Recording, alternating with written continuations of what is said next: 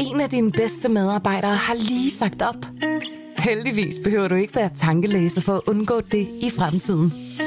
WinningTemp indsamler data gennem hyppige og anonyme medarbejderundersøgelser, så du lettere kan mærke pulsen på dine medarbejdere og støtte der, hvor der er behov. Kunder som Alfa Laval, Orkla og Volvo bruger allerede WinningTemp og ser, at det øger trivsel, reducerer turnover og hjælper med at fastholde talenter. Få gratis gennemgang allerede i dag på winningtemp.com. Du lytter til Radio 24 /7. Velkommen til Hitlers Æseløer med Jarl Kortua.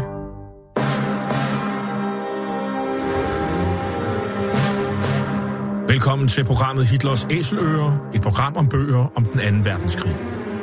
Mit navn er Jarl Kortua.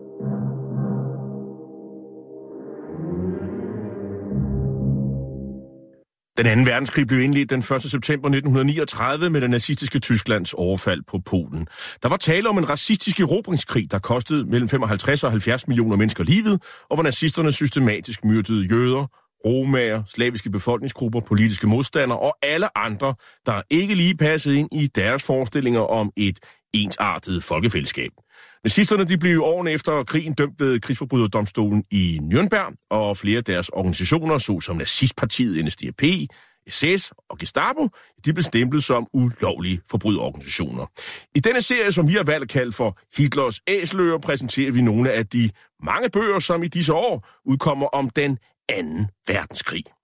To mænd mistænkes for at have stjålet store mængder materialer om øh, 2. Verdenskrig fra Rigsarkivet i teori, der formentlig er uden sidestykke i Danmarks historien. Tyveriet, der angiveligt er foregået systematisk igennem flere år, omfatter blandt andet bunker af dokumenter om danske nazister, der kæmpede i tysk krigstjeneste under 2. verdenskrig. Der er primært tale om politirapporter, retsakter, desertørsager, personlige ejendele og notater og andet uerstatteligt materiale fra en af de mest skældsættende perioder i landets historie. Ifølge Berlingskes oplysninger har de mistænkte relationer til både nynazistiske miljøer og rockerkredse.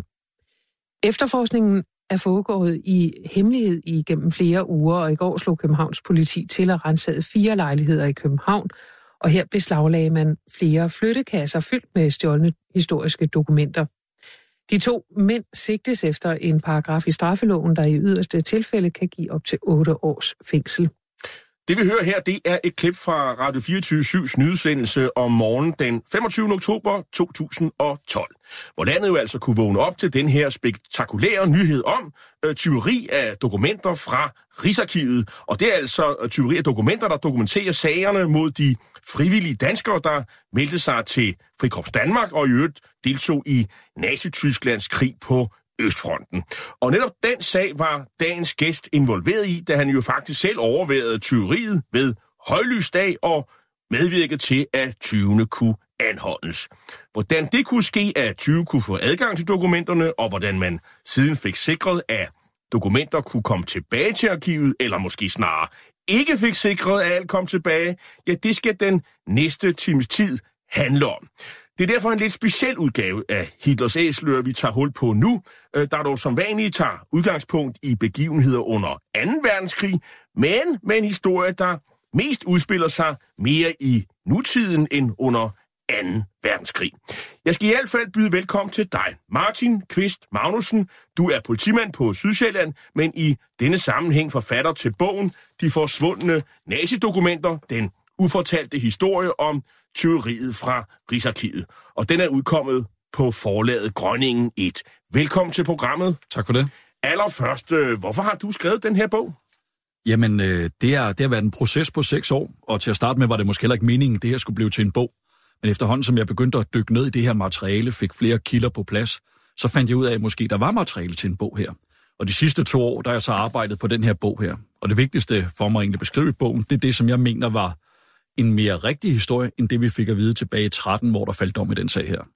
Okay, altså en, en anmelder, historikeren øh, Claus Bundgaard Christensen, han, han, han skrev i, i weekendavisen, at øh, han, han roser jo bogen, skal vi hilse at sige, men han kalder øh, bogen her for et et partsindlæg, og, og det har han vel ret i, fordi øh, det er jo meget din historie, øh, øh, hvor det er jo sådan lidt, det er lidt småt med, med udsagn fra dem, du er meget kritisk overfor, og, og, og det er vel en begrænsning her? Jamen, øh, jeg, jeg er fuldstændig enig med Claus. Øh, det, der er problemet her, er jo, at 20. Øh, den ene er død, den anden han lever stadigvæk, han vil ikke udtale sig til bogen, så vi kan ikke få hans version af sagen.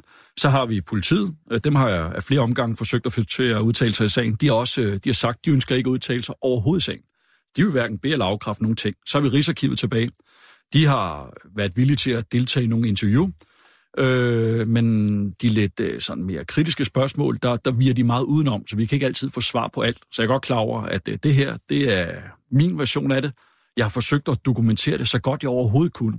Og så er det lidt op til læserne at afgøre, hvem de så øh, stoler på i den sag her. Så Spiller din, din egen person øh, ind her, tror du? At øh, det, de har måske ikke tillid til dig, eller hvad? Tænker du, har du nogle tanker mm, om det? Jamen, jeg ved ikke, om de ikke har tillid til mig, men det er vel aldrig sjovt, når nogen kigger ind over skulderen med det arbejde, man har lavet, især når sagen nu bliver udråbt som opklaret. Altså, når der så kommer ham her bagefter, der hverken er historiker eller noget, og siger, at der er et eller andet, der er galt, så, så det er nok der, hvor modstanden begynder at opstå. Men nu, nu må du lige øh, øh, forklare mig et eller andet her. Du er mm. politimand, der er nogle politifolk, der øh, undersøger den her sag.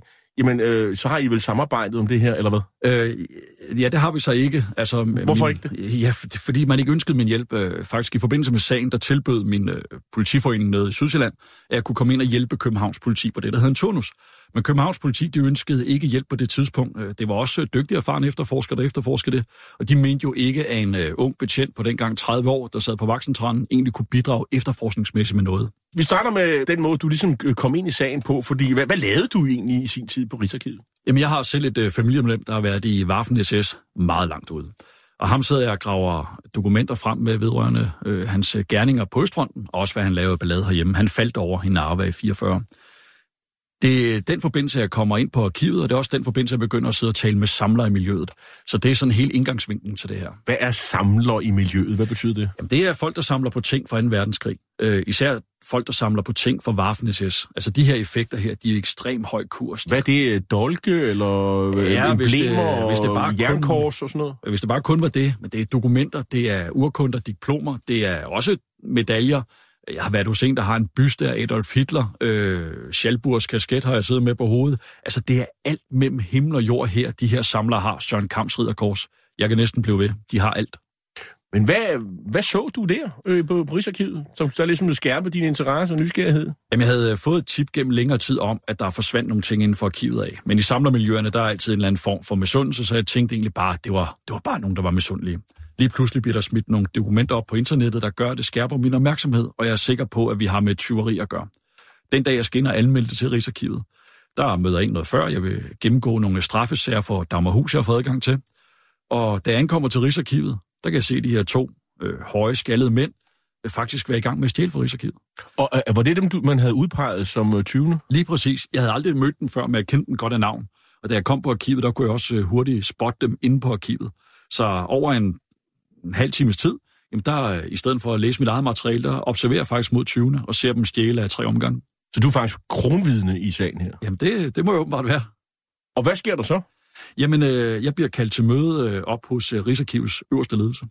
Og jeg forklarer mig omkring de ting, vi lige har set, og vi øh, lægger også en taktik for, hvordan vi løser det her problem her. Fordi det, der er vigtigt, det er, at man ikke bare slår til på baggrund af den her ene ting, jeg har set, men man faktisk laver noget efterforskning. Fordi at de har jo igennem en lang overrække, altså 4-5 år stjålet inden for arkivet af, så det hjælper ikke bare at klasse til dem den ene dag. Så aftalen er, at de anmelder det til Københavns politi, og så trækker de sig lidt tilbage og bare observerer mod 20. Hvor lang tid går der så, før at politiet slår til? Jamen, øh, der går lidt, øh, lidt, lidt kuk i sagen. Jeg har faktisk en masse mail derhjemme. Øh, efterforskeren, ja, til at starte med får den ingen efterforsker. Det er den første 14 dage om at få. Da den så får det, så får han dårlig ryg, så han har ikke tid til at kigge på sagen. Øh, så hele indledningen til sagen, den, den, går, den går lidt i ged faktisk til at starte med. Øh, lige pludselig så bliver Berlingske opmærksom på den her sag her. Kontakter Københavns politi, og så, øh, så ved Københavns politi godt, at nu er der andre, der ved det her. Og så slår man sig til mod 20. Jeg, jeg skal lige forstå det her. Du, du siger, at øh, her er nogen, der er ved at stjæle dokumenter vigtige for Danmarks historie. Jeg er helt sikker på, at lytterne er helt enige med mig. Mm. De, de dedikerede lytter til Hitlers æsler, så de ved, at det her det er, det er spændende stof, det er vores fælles historie, og så fortæller du mig, at på Københavns politi, der går der meget lang tid, før man ligesom kommer op i gear og tager den her sag alvorligt. Er, er det det, der er, øh, Jamen, er, det, er det sådan, jeg skal forstå sagen? Det, det er jo det, der skete jo, og det kan man jo ikke lave om på. Og der er ingen tvivl om, havde Berlingske ikke bragt historien her, så var der gået månedsvis, inden der var nogen, der havde slået til den sag her. Hvem var ansvarlig på det her tidspunkt i Københavns politi for det her? Åh, oh, jeg, jeg, altså, jeg, jeg ved ikke. Altså, der er jo en efterforskningsleder, der er på sådan en sag, og det er jo ham, der hele tiden skærer sagen til. Jeg taler også i telefon med ham, og der får jeg at vide, at man har jo også øh, lommetyverier og så videre, så man har mange ting, man skal give sig til. Og det, der er problemet, det så er... det er ressourcespørgsmål, det er jamen, det, der... Jamen, det er det, og så er det også en svær sag. Altså, tyveri for arkiver, det lyder... Det, som politimand, der er det nemmere at gå til polititing, i stedet for at gå til tyveri for arkiver. Jeg er med på, at det ikke er mor, det her, men er det, er det, er det forkert at sige, at de havde svært ved at tage sagen alvorligt? Ja, det, det, det tror jeg, det tror jeg øh, klart, man kan sige. Og jeg har faktisk nogle, nogle mail fra Rigsarkivet, hvor jeg også kommunikerer med dem, og de er selv frustrerede. Altså Rigsarkivaren, han siger også bare, jeg er meget frustreret over det her. Så det er først og Berlingske og, og journalist øh, Kasper Kilsgaard Sørensen, som ja. jo også er, har skriver om de her ting, det er først, når han ligesom begynder at, og som sige, øh, at ringe til politiet og sige, hvad sker der i den her sag, at de, de begynder at, at, at tage sig sammen. Det er korrekt. Altså, for min egen regning her, så synes jeg, det er jo et skandaløs øh, opførsel for, for politiets side, men, men, det, men det, er så, det er så noget andet. Øhm, nu, nu er det jo sådan, at det, der sker jo faktisk noget. De anholder de her øh, mennesker. Hvad finder man? Jamen, øh, hos den ene tyv, der finder man faktisk ingenting. Man er hjemme og renser hos ham, man har svært ved at finde ud af, hvad lejlighed han bor i. Og hvad hedder han i øvrigt? Det er Henrik Gjerdan. Okay. Han er tatovør. Øh, man finder ingenting hos ham, men i Kim Winters lejlighed, den anden person, de er et makkerskab inde på Rigsarkivet, der finder man den ene flytkasse efter den anden fyldt med dokumenter fra Rigsarkivet. Man finder guldrammer i hans lejlighed med dokumenter fra Rigsarkivet. Der er altså alle steder, nu har jeg set nogle billeder fra hans lejlighed, den er bare fyldt med dokumenter fra Rigsarkivet, så det er sådan en mini-Rigsarkiv, han har lavet på Nørrebro. Og det, altså, han har sådan bare øh, lavet sin egen samling, og kan, kan du fortælle lidt om, øh, hvad, hvordan, øh, hvordan arbejder de her mennesker? Øh? Jamen, øh, for det første, så skal de jo have tilladelse til at se de her ting her. De er jo klausuleret, så man skal, der skal gå 75 år, inden du er officielt museum. Så de har lavet en ansøgning om at få lov til at se 1500 arkivkasser inde på Rigsarkivet. Da de så får adgang til de sager her, så øh, det er også beskrevet sådan rimelig meget i politirapporterne, det er, at de tager for en sag fra A til B, og så gennemgår de den, finder ud af, hvad der har særlig høj værdi i sagen, når de finder ud af det, så river de det ud, eller bruger et skalpelblad til at skære tingene ud, fjerner solbøger, billeder, dagbøger, retsdokumenter. Det ligger de i en udhulet blok, går ind i deres skab, lægger det ned i en taske og forlader Rigsarkivet. Så det er måden, det er foregået på. Hvad er en solbog? En solbog, det er en soldaterbog, identitetspapir, kan man sige. Hele soldatens... Øh... Sådan en soldaterbog, som også der har aftjent værnepligt, også havde i sin tid? Ja, det kan man faktisk godt kalde det for. Øh, jeg ved ikke, hvor meget du var på lazarettet, men for eksempel lazaretbesøg med, øh, tildelinger af ordner var med, øh, hvad størrelse hjelm, hvad våben han havde fået udleveret. Det er sådan en hele, hele soldatens liv, der står i den bog her. Og det er med billede og, og det ene og andet? Det er med det hele, ja. Og sådan en øh, solbog, hvad, hvad skal de med den?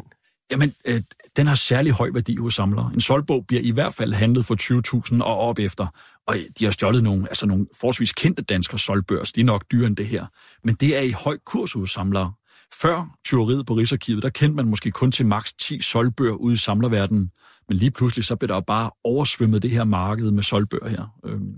Hvem var 20? Vi har lige været inde på det. Der er, vi, vi kunne, hvad, hvad er deres baggrund? Og sådan? Ja, hvis vi tager øh, Henrik Gierdan først, han er tidligere grønjakke inden for Stusgårdsgade. Øh, øh, Det var han i 80'erne. Øh, så begyndte han at færdes lidt i HA-miljøet.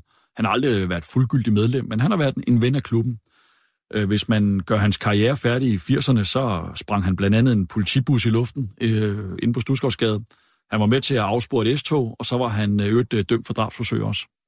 Okay, det er jo sådan en meget øh, kan man sige, farverig herre øh, med, med et stort generalieblad. Ja. Så har vi uh, Kim Dorf uh, Winter, og vi skal måske lige høre ham. Han optræder nemlig her i en SS-uniform i sådan en slags rollespilssituation. Det kommer her.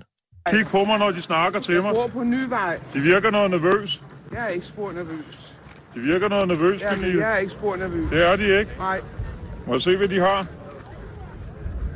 Og deres ærne er her i byen. Ja, altså, det er Kim Dorf Winter, som ikke lever mere, øh, skal vi jo lige hilse at sige. Øh, og han optræder her i, i SS-uniformer og skal ligesom øh, prøve at fremstå lidt myndig og sådan noget. Det er sådan en slags rollespilsituation. Mm. Øh, hvem er han? Jamen, øh, for det første var det faktisk Henrik Gerdan, man hørte i den her samtale her, men øh, han optræder sammen med Kim Winter i det her klip her, øh, så jeg kan godt forstå, at man kan, man kan misforstå det. Men det der er i det, Kim Winter, han er, han er lidt mere sådan øh, underdog. Han er, han, han er ikke sådan særlig kriminel, hvis man kan sige det på den måde her. Men, men det, han øh, går meget op i, det er at klæde sig ud som jægerkorpssoldat eller frømandskorpssoldat. Så tager han billeder af det, og så bilder han vennerne ind, han er medlem af jægerkorpset eller medlem af frømandskorpset. Og så sent som i forrige uge så jeg et opslag på Facebook, hvor en af hans venner skrev, at grunden til, at Rigsarkivssagen her ikke var opklaret, det var, fordi jægerkorpset ønskede at dække over et eller andet. Så der er stadigvæk folk, der tror, at han har været medlem af jægerkorpset. Men det, der er sandheden, det var, at han var medlem af hjem, hjemmeværnet, og hjemmeværnet, der fandt man også noget ID for hjemmeværnet, så, så det, det var nok det længste, han kom. Men han er altså meget fascineret sådan af, af, af militær og historie og så videre. Det er sådan, og, og, og skydevåben og, og, og folk, der, der har øh, altså sådan noget militær øh, rollespil og sådan noget. Det, det, det, er noget, han går op i. Ja, han går meget op i det, og så udover det, så er han jo medlem af en øh, veteranforening i, øh, på Sjælland, hvor at øh, SS-veteraner, øh, de mødes øh, en gang om året og, og ude på en kirkegård, og så, øh, så synger de nogle tyske sange bagefter øh, på en restaurant. Og den veteranforening er han også medlem af, og det er nok også det, der er hele indgangsvinklen til sagen her. Det er faktisk, at udover at han klæder sig ud som SS-soldat, jamen så møder han jo også de her gamle veteraner til de her veteranmøder her, og han får et personligt bånd til dem. Og han har også øh, været statist i, i Flammen og Citronen. Ja. Øh, Hvad, hvad, hvad, hvad, hvad var han der? Jamen der var han også, øh, ja han var egentlig både modstandsmand og tysk soldat.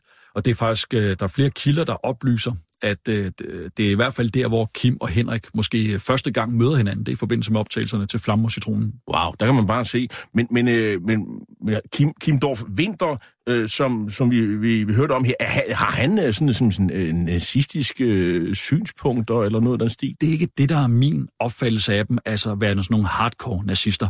Øh, det, det er jo klart, når man interesserer sig for det her, øh, så kan man jo en gang med godt blive draget lidt med i det her, og begynde at synge nogle tyske sange og klæde sig ud, men og ligefrem kalde ham nazist, det tror jeg vil være at strække den lidt for langt. Så er der Henrik Irdan, som vi allerede har hørt åbenbart. Øh, Her skal vi se ham i en øh, lidt øh, yngre udgave.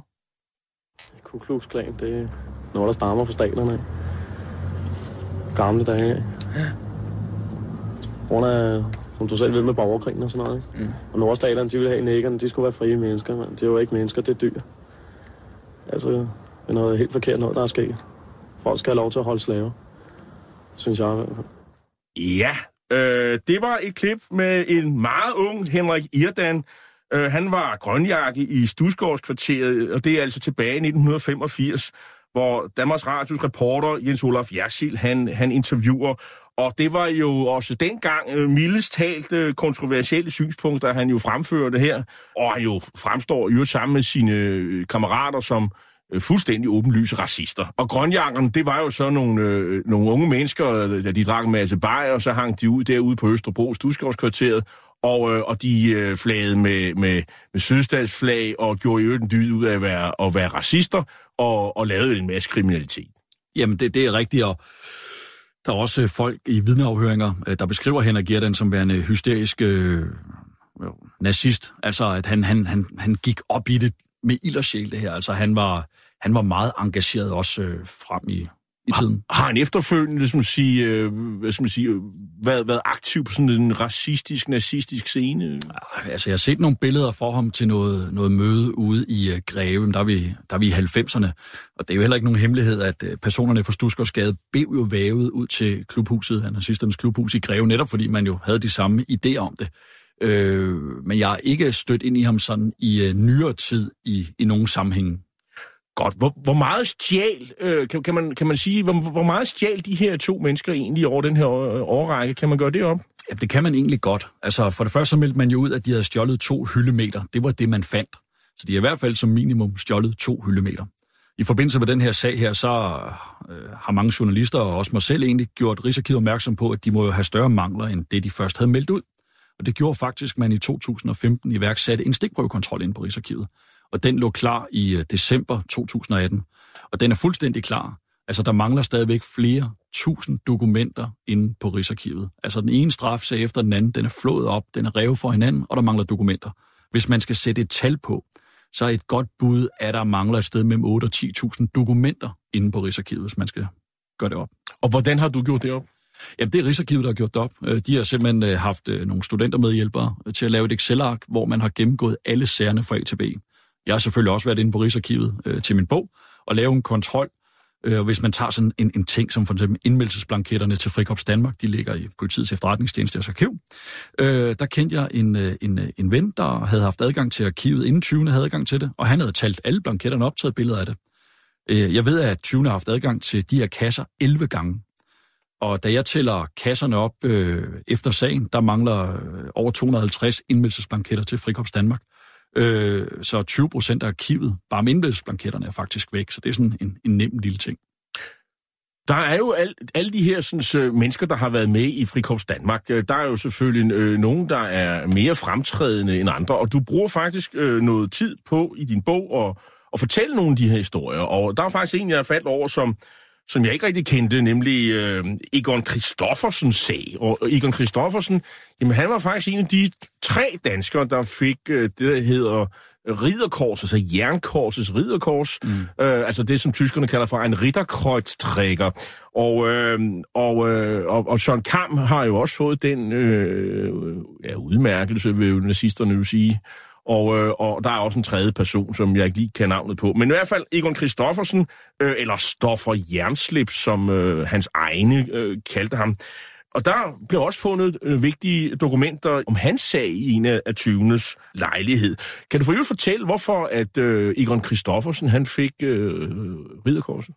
Jamen, det kan jeg godt. Øh, først så er det værd at bemærke, at 20. især gik efter folk med kultstatus. Mm. Når man har fået øh, ridderkorset, så har man generelt kult i det her miljø her. Så de har stjålet simpelthen hele hans sagen på Rigsarkivet. Øh, det er også en ekstremt spændende sag. Egon Christoffersen, han åbner faktisk op mere end en normal frivillig, og forklarer simpelthen, hvad han har lavet på Østfronten, og hvordan han ledes. Og måden, han erhverver sit øh, ridderkors på, det er, at han kommer til Narva. Øh, tyskerne er blevet slået tilbage op fra Leningrad og ned til Narva. Og i Narva, der har man sådan nogle øh, fremskudte poster ude i landskabet.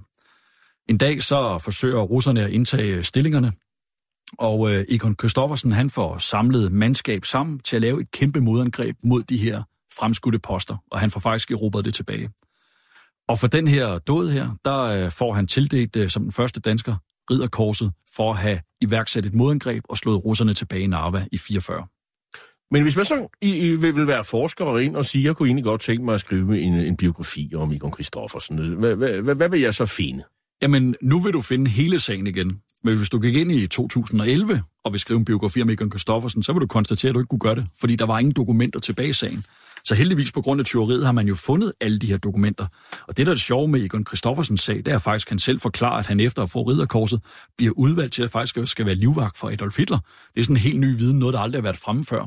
Han beskriver også meget, hvordan han bliver skånet mod frem, øh, fronttjeneste. Han er jo simpelthen blevet et propagandamæssigt øh, øh menneske, som man så simpelthen ikke sætter mod i forreste linje, og han bliver slået ihjel. Så derfor der får han øh, ansvaret for at skal bringe mad ud, og det forklarer han åbenlyst om til politiet, at han simpelthen bliver holdt tilbage. Og han ender jo sin dage i øh, Berlin, øh, hvor han øh, smider sine medaljer i kloakken og tager til Danmark. Og, og, og lever længe? Ja, ja, Ekon Kristoffersen, han, øh, han lever længe. Han er også med i Veteranforeningen, den vi lige har talt om inde i København, er aktiv i veteranmiljøet, og han mener, han dør i øh, midten af 80'erne. Så de finder jo så øh, de her øh, stjålne do- dokumenter, men der er jo nogen, der er, er, er, der er for, forsvundet. Øhm, hele den her sag, når du kigger på politiets øh, opklaringsarbejde, efterforskning, hvad synes du, øh, de gjorde forkert? Jamen, der er ingen tvivl om, at, at, at politiet har, har jo undersøgt sagen sådan rimeligvis. Øh, det, det kan godt være svært for mig at sidde og kritisere mit eget system. Øh, det håber også folk har forståelse overfor. Men der er nogle helt klare punkter, der er nogle helt klare efterforskningsmæssige skridt, man ikke foretager sig. Hvis man skal komme med et meget godt eksempel, så øh, finder man hos Henrik Girden et udsmuglet sæd, vedrørende en øh, tidligere SS-officer, der beder om, at øh, 20. stjæler ting inden for Rigsarkivet. Og øh, man undersøger aldrig det her spor her. Man tager aldrig kontakt til SS-officeren, der bor nede i Sønderborg. Han er jo kommet med en bog, der hedder Troskab. Så det undersøger man aldrig. Så man, alle de der sidespor, man hele tiden finder, dem undersøger man ikke. Et andet eksempel er, at man på et tidspunkt finder ud af, at en person her på Sjælland har købt ting af 20. I stedet for at tage ned og besøge ham, rense hans hjem, så ringer man til ham siger, du må godt lige aflevere de her ting tilbage igen. Det er bare øh, også beskriver i bogen, det er, at øh, manden sender et dokument retur, beholder selv 20 dokumenter, låser dem ind i et pengeskab og gemmer dem. Så det vil sige, at at politiet er ikke voldsomt grundig i den sag her. Det virker mest af alt som om, at den her sag her skal lukkes ned, netop på grund af ressourcemæssige årsager, og så fordi, fordi den er en lille smule svær. Det er altså teori for arkiverne, det er ikke noget, vi er vant til at behandle. Det kunne være et, et, et skal man sige, motiv, det, det er en svær sag, det er måske også en pinlig sag. Man ser måske toppen af isbjerget, men man har ikke rigtig lyst til at og, skal man sige, indvende hele isbjerget, fordi hvad finder man ellers af ting og sager? Ja, men, men det, du har fuldstændig ret i det, fordi problemet var, at hvis politiet havde dykket ned, som jeg har gjort i bogen her, i det her miljø her, ved du hvad, så du, du bliver aldrig færdig med den jo. Altså, der mangler jo 10.000 dokumenter stadigvæk, og hvis politiet skulle rundt til alle danske samlere og hente de her dokumenter og rensage og afhøringer, jamen, øh, så, så havde den jo taget så lang tid, den sag her. Og, men det er jo der, hvor man selv må vurdere som altså borger, men noget vi vil have, at politiet skal bruge tiden på, eller skal vi egentlig bare acceptere, at dansk kulturarv er gået tabt? Ja, fordi øh, så, der kan måske også sidde en enkelt eller to derude, som siger, jamen, hvorfor er de her dokumenter vigtige? Altså, at de her sager efterhånden ikke øh, sådan rimelig beskrevet? Altså, de er alle sammen døde øh, efterhånden, mm. og øh, så, så hvorfor skal vi egentlig bruge tid på det? Altså, herregud, hvis der er nogen, øh, der har lyst til at have sådan nogle gamle papirer øh, i nogle arkiver et eller andet sted, så fred være med det. Ja, ja. Øh, det, der er problemet med dokumenterne inde på Rigsarkivet, det er, de findes ikke i kopi nogen steder. Det vil sige, når du tager det ene dokument og fjerner ind fra Rigsarkivet, så kan du aldrig beskrive historien igen. Og i min bog, der bruger jeg også en del af tid på at forklare, hvad det er for nogle historier, vi ikke kan forklare som følge af tyveriet af dokumenterne. Der er jo helt klare krigsforbrydelser, folk, der slår russiske soldater ihjel, der har overgivet sig, folk, der overværer massehenrettelser af jøder i Østrig i krigens sidste dage. Altså, der er jo et utal af historier, og problemet er, at arkiverne er ikke åbnet op endnu. Så øh, det er ikke et beskrevet historisk kapitel i Danmark, fordi det åbner først op næste år, når der er gået 75 år. Så det er først nu, vi faktisk kan gå i gang med at undersøge det her til bunds og forske lidt mere i de frivillige. Og til næste år, det er altså i 2020. Ja, det er rigtigt. Sondern ich wollte zur Wolga kommen. An einer bestimmten Stelle. An einer bestimmten Stadt. Zufälligerweise trägt sie den Namen von Stalin selber, aber denken Sie nur nicht, dass ich deswegen Du lytter til Hitlers Æseløer på Radio 24 Et program om bøger om 2. verdenskrig med Jarl Korva. Und wissen Sie, wir sind bescheiden. Wir haben ihn nämlich. Es sind nur ein paar ganz kleine Plätzchen noch da. Nur sagen die anderen, warum kämpfen Sie da nicht? Weil ich kein zweites Verdun machen will, sondern weil ich das lieber mit ganz kleinen Stoßdrucks mache. Die Zeit spielt dabei keine Rolle. Es kommt kein Schiff mehr die Wolga hoch. Das ist das Entscheidende. Og i dag der taler jeg med Martin Kvist Magnussen, der er politimand og forfatter til bogen De forsvundne nazidokumenter, den ufortalte historie om tyveriet fra Rigsarkivet, en bog, der er udkommet på forlaget Grønningen 1. Lad os prøve at tale lidt om, øh, om 20'ernes motiver. Øhm, altså, er det så simpelt som penge? Er det det, der driver dem? Øh, det er blandt andet noget af det, der driver dem. Øh, så der er ingen tvivl om, at et vigtigt motiv, det er det økonomiske udbytte. De har måske tjent omkring 3-4 millioner på det her tyveri her. 3-4 millioner? Jamen, det, det, er, det, det koster tingene. Hvis man tager indmeldelsesblanketterne til Frikops Danmark, så bliver de solgt for 1.500 kroner stykket øh, i den periode. De har jo stjålet 250. Det, det løber et opad. Øh, så er der flere øh, vidner, der beskriver, at man har set omkring 60 solgbøger hos dem. Hvis de bliver solgt for 20.000 stykket, jamen så har vi for en million bare der. Der er vi ikke engang gået i gang med dokumenterne ind på arkivet endnu, som der også er forsvundet straffesager for Horserød og så videre der. Så man kan sige, det, det, det er et kæmpe udbytte, de har haft af det her. Ja, det er der ingen tvivl om. Men noget, jeg faktisk også finder ud af i forbindelse med min bog, og i forbindelse med at dykke ned med det, det er, at det også har et personligt motiv. Altså, de her øh, veteraner i SS-miljøet den dag i dag, altså øh, dem vi taler om med foreningen i København, øh, jeg tror simpelthen, de beder om, at nogle af deres sager forsvinder inden for arkivet af. Så derfor der prøver man også at sløre deres historie.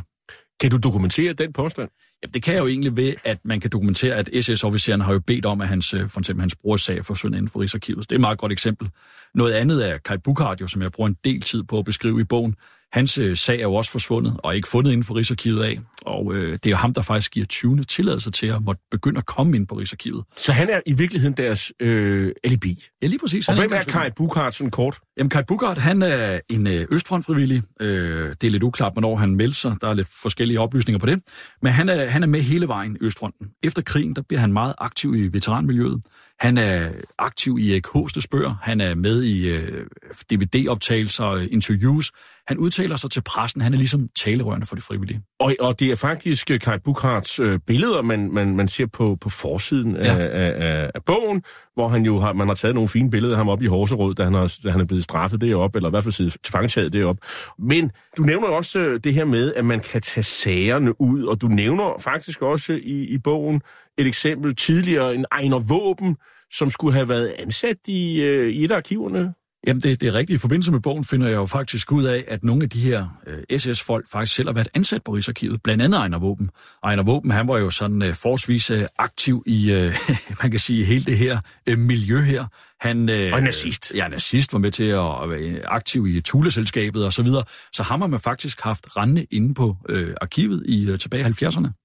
Og der er ikke nogen, der ligesom har sagt, "Nå, kan vi have sådan en mand rende rundt derinde? Og der, Og allerede dengang, så gav det lidt øh, polemik, men øh, jeg har talt med Rigsarkivet om det, og de siger, at han aldrig øh, nogensinde havde adgang til kasserne, så man vidste godt, at man skulle måske være lidt opmærksom på ham, men hans egen sag er væk. Hans egen sag er væk. Ja, så, så det kan jo være, at han måske har fået nogen til at hjælpe sig.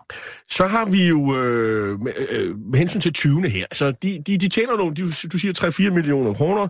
Øh, hvad, altså, vi har været inde på, hvad de er, de sælger. Øh, hvem er det, der køber, og, og, og hvordan foregår handlen? Altså, jeg kan forstå, at det er sådan hen over internettet. Man har, QXL har været ind over øh, den internetportal, mm. hvor man handler møbler og vaser og andre ting og sådan noget. Der handler man også sådan nogle ting som det her. Ja, altså de har solgt dokumenter øh, via QXL. Øh, ikke voldsomt mange, omkring 40-50 handler. Det, der altid er, øh, altså det, der går igen i det her, det er, at jeg har talt med mange, der har købt via QXL. Og de oplyser, når man havde købt en aktion af Kim, et dokument fra Rigsarkivet, så fik man bagefter en masse mail tilsendt. Du kan købe de her ting, inden de kommer på QXL. Så QXL var egentlig bare en indgangsvinkel til at sælge endnu flere Så ting. man, man øh, sparede provisionen. Ja, lige præcis jo. Det, jo- man er jo købmand jo. Ja, ja. Men noget, noget helt andet er også, at de her, der er en masse militærmesser, våbenmesser, både i Rødovre i vandet. Og, og militar, ja, det er altså noget... Øh, Det er alt krigsting. Altså, det kan jo være sabler for øh, 1864 og Medaljer medaljer og sådan noget, og alt ja. mellem himmel jord.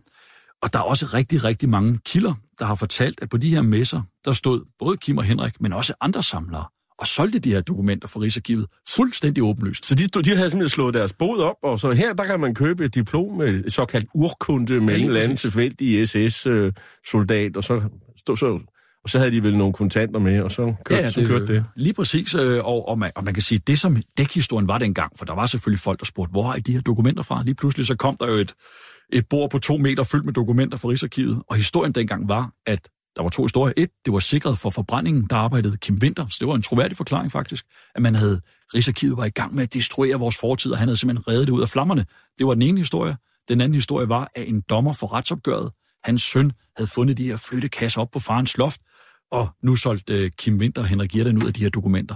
Så de her to dækhistorier var der dengang. Så de var simpelthen, øh, så samlerne, de var i, i god tro i virkeligheden? Eller, eller var de måske mere naive, end med politiet tillade, eller hvad? Jamen, jeg tror, jeg tror, jeg vil nok vil kalde det naivt. Fordi når man ser den seddel, der lå på Lider Kai Munk, som blandt andet har været stjålet, så burde der jo nok nogle klokker, der burde ringe hos en. Altså, og den måde, det kom ud på, der er jo stempler på alle dokumenterne, står sig, hvor der står fremlagt i Københavns byret.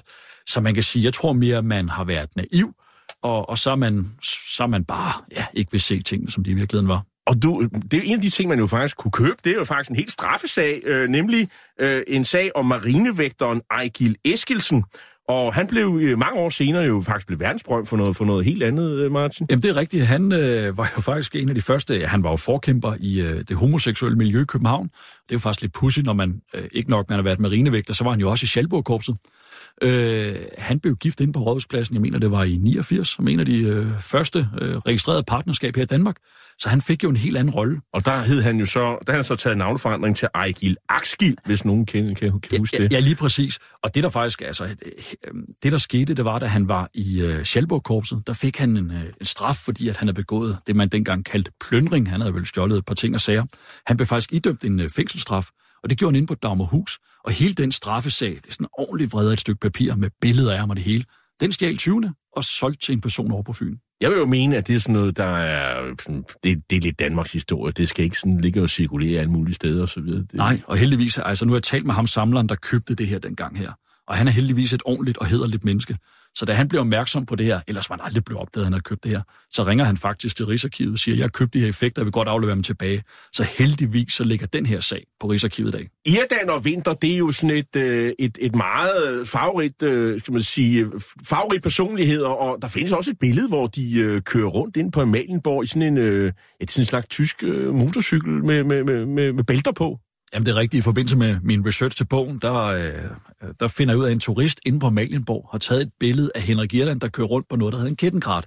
En kettenkrat, det er en motorcykel med øh, bælter, øh, som øh, tyskerne brugte under krigen. Øh, den han kører rundt på, den er for 44, og skulle du ud og købe den sådan i ren handel, så vil den koste et sted mellem 450.000 og en halv million. Så det kan være, at nogle af de penge fra hvad hedder det, øh, salg af papir, det er gået til sådan en kettenkrat. Om det er der ingen tvivl om jo, fordi ellers, hvordan skulle et almindeligt menneske øh, ellers have råd til sådan en motorcykel? Hvordan vil du beskrive de her samlere? Er det folk, der har, skal man sige, øh, nazistiske sympatier, eller er det nogen, er det der, der simpelthen bare er voldsomt optaget af øh, historie? Og nogle af dem, det er måske dem, der sidder og lytter med her i dag. Øh, vi er jo mange, der er interesseret i, i, i, øh, i historie, og jeg er også en af dem, der synes, det er voldsomt interessant at gå rundt og kigge på ting og sager fra, i, på museer i Montreux ja. og sådan noget. Og det er også rart at sidde og pille ved, og jeg har også selv nogle, nogle gamle ting et eller andet sted. Mm. Øh, sådan, sådan, øh, sådan er der jo mange, der har det. Jamen, jeg tror, at 99 procent af alle samlere, de er bare ligesom os to. Vi kan godt lide det her, gå på museer, have en original ting af en eller anden slags og så videre der.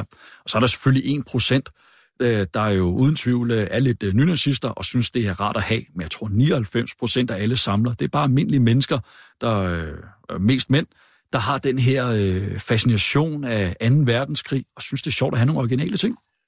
Så lad os øh, prøve på at gå hen til, øh, øh, til fat i den sag, som du også har, har nævnt allerede, nemlig at der øh, 1944-45 skete nogle, nogle krigsforbrydelser øh, flere omgange i, i Græs, hvor der var en, en, det var en SS-kaserne, hvor mange af de her øh, danske nazister, eller SS-folk, øh, de har været omkring. Og, øh, og der var en kommandant, der hed Willy Schweitzer, og han, øh, ja, han henrettede blandt andet nogle amerikanske øh, øh, flyver, tror jeg det var, og, og, og, og også frivillige, som ikke helt markede ret. Og, øh, og det, det var faktisk ret mange mennesker, der blev slået ihjel, sådan summarisk øh, nærmest. Øh, øh, de blev bare stillet op mod en mur, og så blev de skudt. Og der er danskere, der har siddet og set det her, og, øh, og nogle af dem øh, har jo, det kan man jo se i deres papirer, de har været der på det her tidspunkt. Men og man har også afhørt de her folk, blandt andet øh, en SS-mand, der hedder Traugott Martin Dam, fantastisk navn i øvrigt, øh, og, og, og, så det har jo interesse for, for, for Danmarks historie. Har man medvirket, har danske SS-folk medvirket til de her krigsforbrydelser? Har de været vidne til det? Øh, og det kan vi faktisk ikke rigtig finde ud af længere, eller hvad? Jo, det kan vi jo godt finde ud af, fordi det er jo ikke alle sager, der heldigvis er stjålet. Nogle ting har man fundet. Og hvis vi lige tager eksempel i den her sag her, så kan vi jo netop dokumentere den her krigsforbrydelse, der foregik på det, jeg kalder dansk, øh, danskerkasernen i Græs. Men der er jo masser af eksempler. Der, er mange, der har været mange vidner, hvis man skal forklare det her jødedrab her. Så er det i krigens sidste dage, april 45, der bliver Gras ramt af amerikanske bomber. Øh, flyene smider ned over byen. Og øh, ham her, kommandanten på den her danske kaserne, og der var kun danskere, nordmænd og hollændere på den kaserne her, så danskerne var ikke spredt i hele riget, de var på den her kaserne, alle dem, der ikke var ved fronten. Øh, de bliver samlet på appelpladsen, man får skudt nogle fly ned, Kommandanten han øh, marcherer rundt. Alle står øh, i gelederne på appelpladsen, og så øh, tager kommandanten og skyder de amerikanske flyver, 15 styks, ned med nakkeskud. Da han er færdig med det, så smider han med de bombekrater, der er kommet på kasernen, som følger de her bombninger. Og så bagefter, så hiver man 200 jøder frem, og så i løbet af resten af dagen, der skyder man dem. Så man kan sige, der, der, der er masser af danskere, der har været vidne til det her. Og noget, jeg blandt andet dokumenterer i bogen, det er, at der er pudset rigtig, rigtig mange sager vedrørende folk, der har været i græs, der er stjålet inde på Rigsarkivet. Og det er der, hvor problemet opstår. Det er, at så er lige pludselig vidnerne væk. SS-soldaten Helmut Leif øh, Rasmussen han blev anmeldt af nazijægeren Efraim Surov fra Simon Wiesenthal-centret. Og det var på baggrund af en anklage, at han som fangevogter havde begået mord på jøder i Bobrusk i Hvide Rusland. Og her skulle efterforskere fra øh, Søjk, øh, de skulle gennemgå øh, sagen, men størstedelen af, af sagen var, var forsvundet. Man må simpelthen opgive retsforfølgelse, øh, og, og Søjk, det er jo, det vil det vi kalder for bagmandspolitiet, sådan i, i øh, og, og, så her har vi i hvert fald et konkret tilfælde på, at øh, på grund af de her stjålne dokumenter, så kunne man ikke øh, gennemføre øh, øh, en, en, øh, en, en, en undersøgelse af den her sag. Jamen, det er rigtigt. I forbindelse med, at øh, Simon Wiesenthal-instituttet anmelder det her, så er Søjk faktisk noget at afhøre mig med to efterforskere. For de ved godt, at jeg graver lidt i den sag her. Øh, de oplyser til mig, de her to efterforskere, at da man øh, får adgang til Helmut Leif Rasmussens straffesag, der ligger inde på Rigsarkivet, så åbner de den op, så kan de se, at alle dokumenter er flået ud af sagen. Der er kun nogle ganske få bilag tilbage bærest i sagen, som er mere sådan noget proces omkring, hvornår han skulle i retten, og hvornår han skulle have morgenmad og så videre der. Alle hans afhøringsforklaringer, og vi taler en kæmpe sag her, altså vi taler flere hundrede dokumenter, de er revet ud med magt af det her bilag her, og det gør, at man jo inden for Søjk ikke kan se, hvad Helmut Leif Rasmussen selv forklarede på det tidspunkt. Så det, det, det har været et problem for efterforskningen. Det er der ingen tvivl om. Mm, da, da gruppen kom op på bakketoppen, så de cirka en kilometer forude en sovjetrussisk kavaleri. Afdelingen var opstillet til angreb. De signaliserede tilbage til os med lyskugler, at fjenden var i anden mars. Der blev straks råbt alarm, og vi greb vores kanoner og løb til vores gruppevogne og kørte frem mod højen. Vi gik hurtige stillinger til højre og venstre på højen. Vi havde et fint skudfelt her. Vi lå nemlig højere end russerne, og vi kunne se, at de angreb i bølgerne, i bølger, og vi øh, og tilbage så vi de russiske panjevogne med deres proviant og munition. Det var flot at se disse russiske kosakker svinge deres sabler over hovedet og galoppere på fuld kraft, fuld fart frem mod os. Vi var som sædvanlige store flertal. Ja, her er det en øh, uh, Frikorps Danmarks soldat, der i en optagelse øh, fra Østfronten fortæller om sine oplevelser i, i Rusland under 2. verdenskrig, og formentlig en optagelse, der blev brugt til propagandaformål hjemme i, i Danmark og udsendt i statsradiofonien, som Danmarks Radio hed dengang. Det var ikke mange SS-frivillige, der havde lyst til at fortælle om deres oplevelser øh, efter krigen. I, I hvert fald ikke til at, sådan lige til at begynde med. Og, og en undtagelse, det var netop ham, vi har talt om, og som er på forsiden af din bog. Han hedder Kai Bukhardt, og hans person og, og især hans biografi, den bruger du en hel del til øh, tid på at, at beskrive, og ikke mindst øh, gå kritisk efter i, i sømne. Han var en af dem, der, der var relativt tidligt ude og fortælle om sine oplevelser, og han fortsatte med det til sin død i i øvrigt en høj alder. Spørgsmålet er jo, om Kai Bukhardt var en, øh, en tapper øh, frikorpssoldat, øh, dekoreret, eller som flere kendskærninger peger på, øh, snarere en platugle, med et meget stort talent for at digte og fortælle røverhistorier om sin tid i, i, i Waffen-SS. Og hvorfra øh, stammer de her to hovedpersoner, vi har talt om, øh, Irdan og, og Winters øh, forbindelse til, til Bukhar? Det er nemlig ham, der er alibiet for, at tyven de kom ind i de her arkiver. Øh, og han er vel også medviden om, hvad der foregår, i hvert fald op til hans død. Jamen, det er der ingen tvivl om. Øh, jeg tror, de møder ham i den der veteranforening, og de bliver rigtig, rigtig gode venner med Kai. Øh, som et eksempel, så er Kai Bukhardt der begravet ved siden af Henrik Irdans far, øh, så derfor der kan man jo se den der tætte forbindelse, de har haft der. Men de møder hinanden der, og de vil godt lave en bog, siger de selv, om Kai Bugart. så de øh, får hans øh, tilladelse, skriftlige tilladelse til at måtte se hans sag inde på Rigsarkivet. Det er faktisk den første ansøgning, Rigsarkivet kan dokumentere, man modtager for de her 22. I øh, Kai Bukers straffesag på det tidspunkt, der er en masse danskere, en der hedder Olof Stag og andre personer, der jo er, skulle være vidne til Kai Bukarts øh, heldegærning i øh, Berlins øh, krigens sidste dage. Og, og der begynder de at søge om agtindsigt i de her sager, får adgang til det, og gradvist så får de adgang til hele arkivet. Så han er hele indgangsvinklen til det her. Der er også flere samlere, der oplyser, at Kai Bukart står til en salgsmesse i Rødovre, og trækplaster. Det vil sige, at man kan møde en SS-soldat, købe en solbog og en indmeldelsesblanket, og så står han og lokker folk til butikken. Så Kai Bugart, han, øh, han har nok hygget sig gevaldigt, og han fik jo også slettet hans historie. Og det er også, øh, hvis nogen af lytterne har tidligere været på internettet, så lå der faktisk en film, der var optaget nede hos nazisterne i Greve, hvor, hvor, øh, hvor Bukhardt, øh, den er fra en gang i nålerne, hvor han øh, sådan ligesom fortæller øh, om, om, sin, øh, om, sin, øh, om sin tid i Waffen-SS, og, og han har en meget tydelig lesben, så man ikke er i tvivl om, øh, hvem, hvem, hvem, hvem, hvem det er.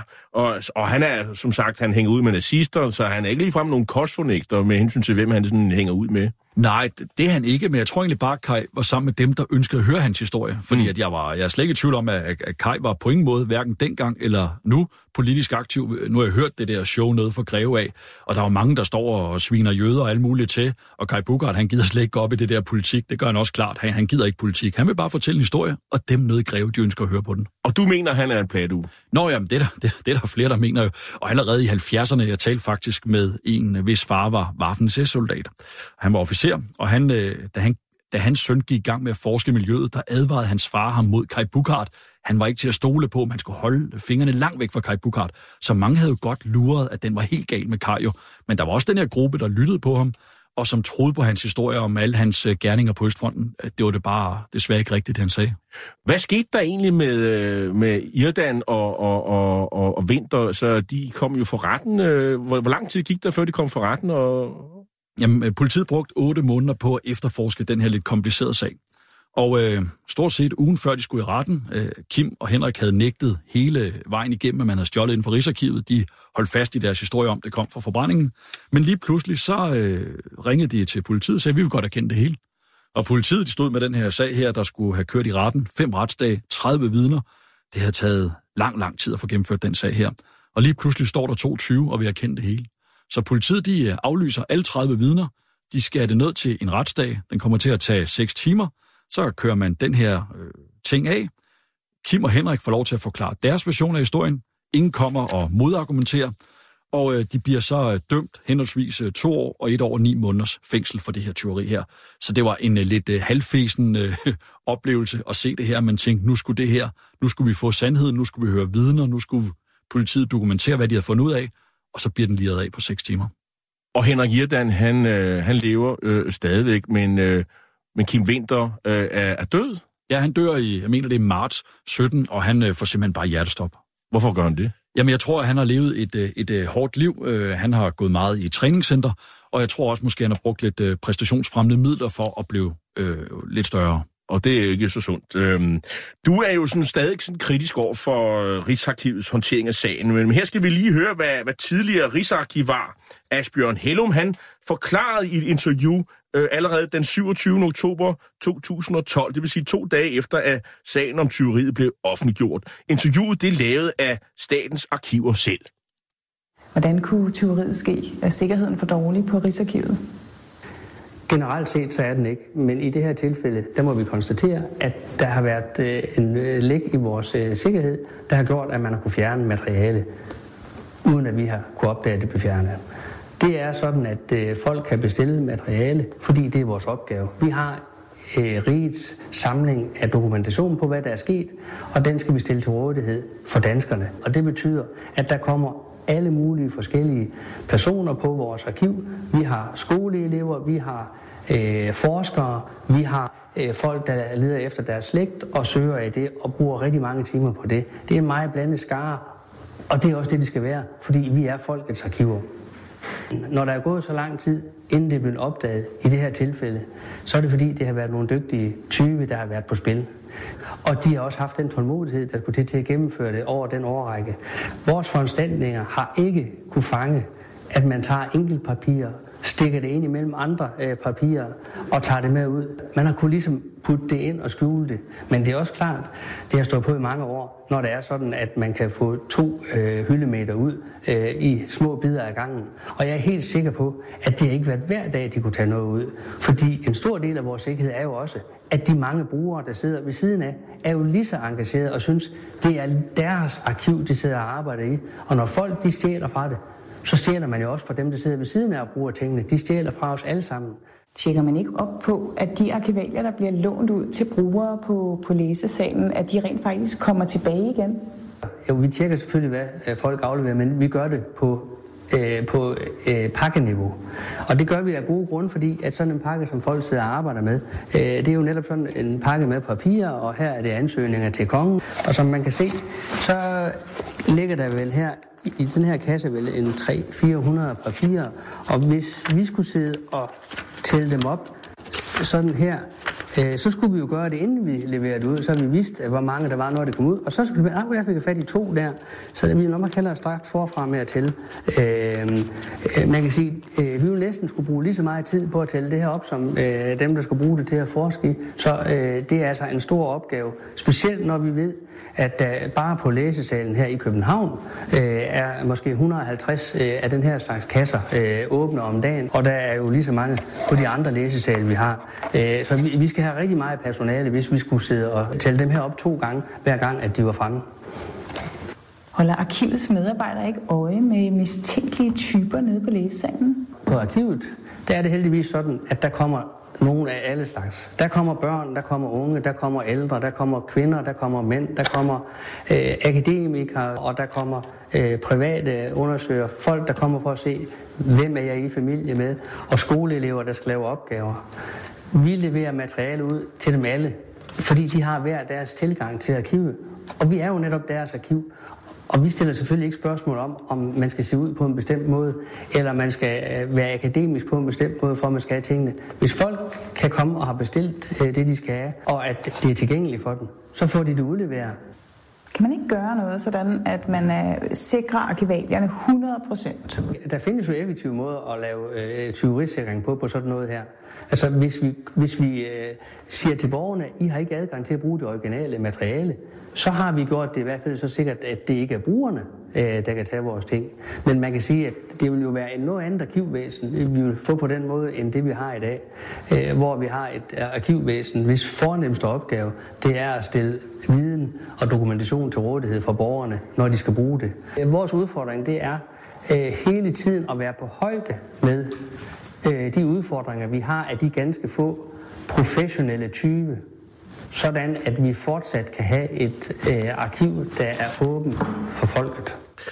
Ja, det var altså tidligere Rigsarkivar Asbjørn Hellum, der er interview, som er syv år gammelt, øh, jo anerkendte øh, disse dygtige 20, som han kaldte dem, og, øh, og i øvrigt præsenterede Rigsarkivet som sådan et fordomsfrit øh, øh, område, hvor, hvor alle slags mennesker kommer, og, øh, og, og man mente han selv, altså på det her tidspunkt, man havde næsten gjort, hvad man kunne for at, at sikre sig mod, mod tyveri. Øhm, er du enig i, øh, Martin Kvist Magnussen, at man dengang havde gjort, hvad man kunne? Nej, men jeg, jeg vil sige, jeg er heller ikke særlig fordømmende over for, at det kunne ske. Fordi jeg er også tilhænger af, at man har et åbent arkiv, hvor alle kan komme ind og se tingene. Så jeg, jeg bruger ikke meget energi på at kritisere Rigsarkivet, at man lukkede mænd. Det, jeg måske bruger mest energi på, det er sådan set, hvordan man så bagefter hjalp tyvene. Så man kan sige, det, at man gav dem lov til at komme ind, det har jeg jo selv haft glæde af, at få lov til at se ting, at man åbner arkivet op. Og det skal det også være. Det skal være et åbent arkiv. Vi skal have tillid til hinanden. Øh, så man kan sige, jeg er ikke helt uenig med ham på det punkt der. Men jeg vil sige, når der kommer to høje skaldede, tatoverede mænd, øh, så skulle man måske øh, for arkivmedarbejdernes synspunkt lige have, have lige kigget lidt ekstra på dem og set, hvad, hvad sker der her? Men han fremhæver selv, at de er fordomsfrie. Og... og det er selvfølgelig rigtig godt, at de er det, og det skal man selvfølgelig også altid være. Ved du, hvad de har gjort uh, siden for at sikre sig? Fordi der, man er, et eller andet har man jo blevet nødt til at gøre. Jamen lige præcis. Altså man, man, øh, det er en proces der for Rigsarkivet, men i 15 finder man ud af, at der er stjålet meget mere, end man regner med, og så videre. Det gør faktisk, at man får 5 millioner af Folketinget til et at lave en totaloptælling, og to indscanne alle de relevante dokumenter for retsopgøret. Så det vil sige, at i dag har man indscannet alle retsopgørsager, man har scannet øh, PT's arkiv ind, man har scannet fængselssager ind, så i dag der får du adgang til tingene elektronisk og får ikke de originale dokumenter i hånden. Og dermed, som man selv siger, så har man jo også forhindret tyveri fremover, og det er rigtig positivt. Hvad har man øh, sådan ellers gjort for at få de her dokumenter tilbage? Øh, har, har, du har nævnt, at der er en enkelt samler, der har leveret et, øh, en straffesag tilbage. Ja, altså Rigsarkivet oplyser selv, at de overvåger markederne på internettet, men øh, jeg har ikke hørt endnu, at Rigsarkivet har fået nogle dokumenter, som følger den her store overvågning. Altså det her, det er svært at få dokumenter tilbage igen. Øh, det, det, det, kan, det, det er umuligt folk at betale flere hundrede kroner, flere tusind kroner for de her dokumenter her. Så det er ikke bare noget, der desværre lige sker. Altså, der mangler jo tusind dokumenter, og øh, er det ikke det omkring? Øh, nej, nej, altså nok mere nærmere 8, 9, 10.000 dokumenter.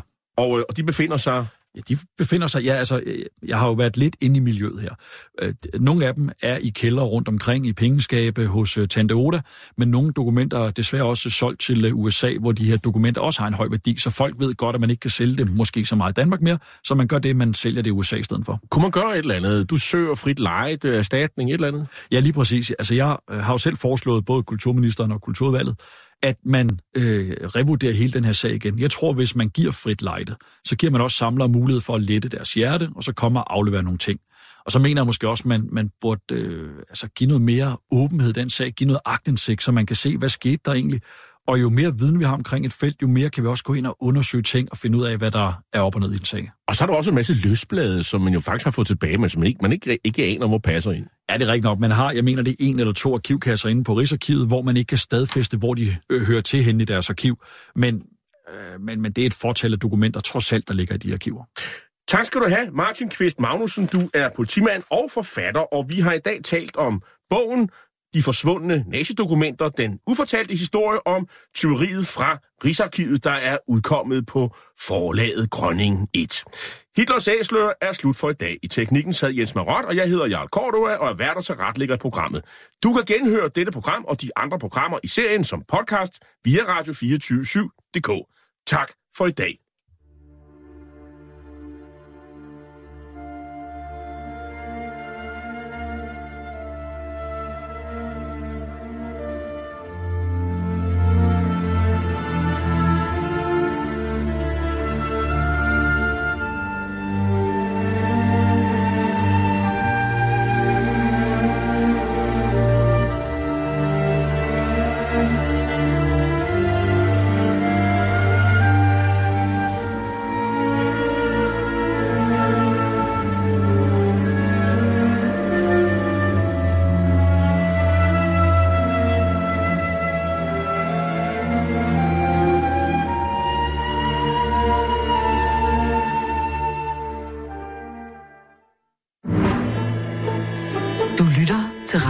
24 /7.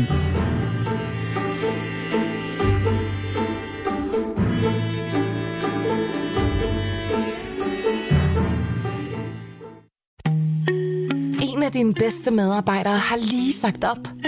Heldigvis behøver du ikke være tankelæser for at undgå det i fremtiden. WinningTemp indsamler data gennem hyppige og anonyme medarbejderundersøgelser, så du lettere kan mærke pulsen på dine medarbejdere og støtte der, hvor der er behov. Kunder som Alfa Laval, Orkla og Volvo bruger allerede WinningTemp og ser, at det øger trivsel, reducerer turnover og hjælper med at fastholde talenter. Få gratis gennemgang allerede i dag på winningtemp.com.